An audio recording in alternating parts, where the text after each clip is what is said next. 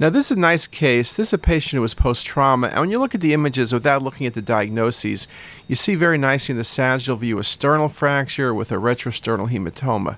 I show you the sagittal view to make the point that sternal fractures are often missed if you only look at the axial views. On the axial views, you see a retrosternal hematoma, and if you look hard, you can see the fracture. And so I asked you which statement is true. The patient has aortic injury. Well, you look at it, the patient doesn't. Mediastinal bleed is present due to aortic injury. There is some blood in the anterior mediastinum, but it's not due to aortic injury.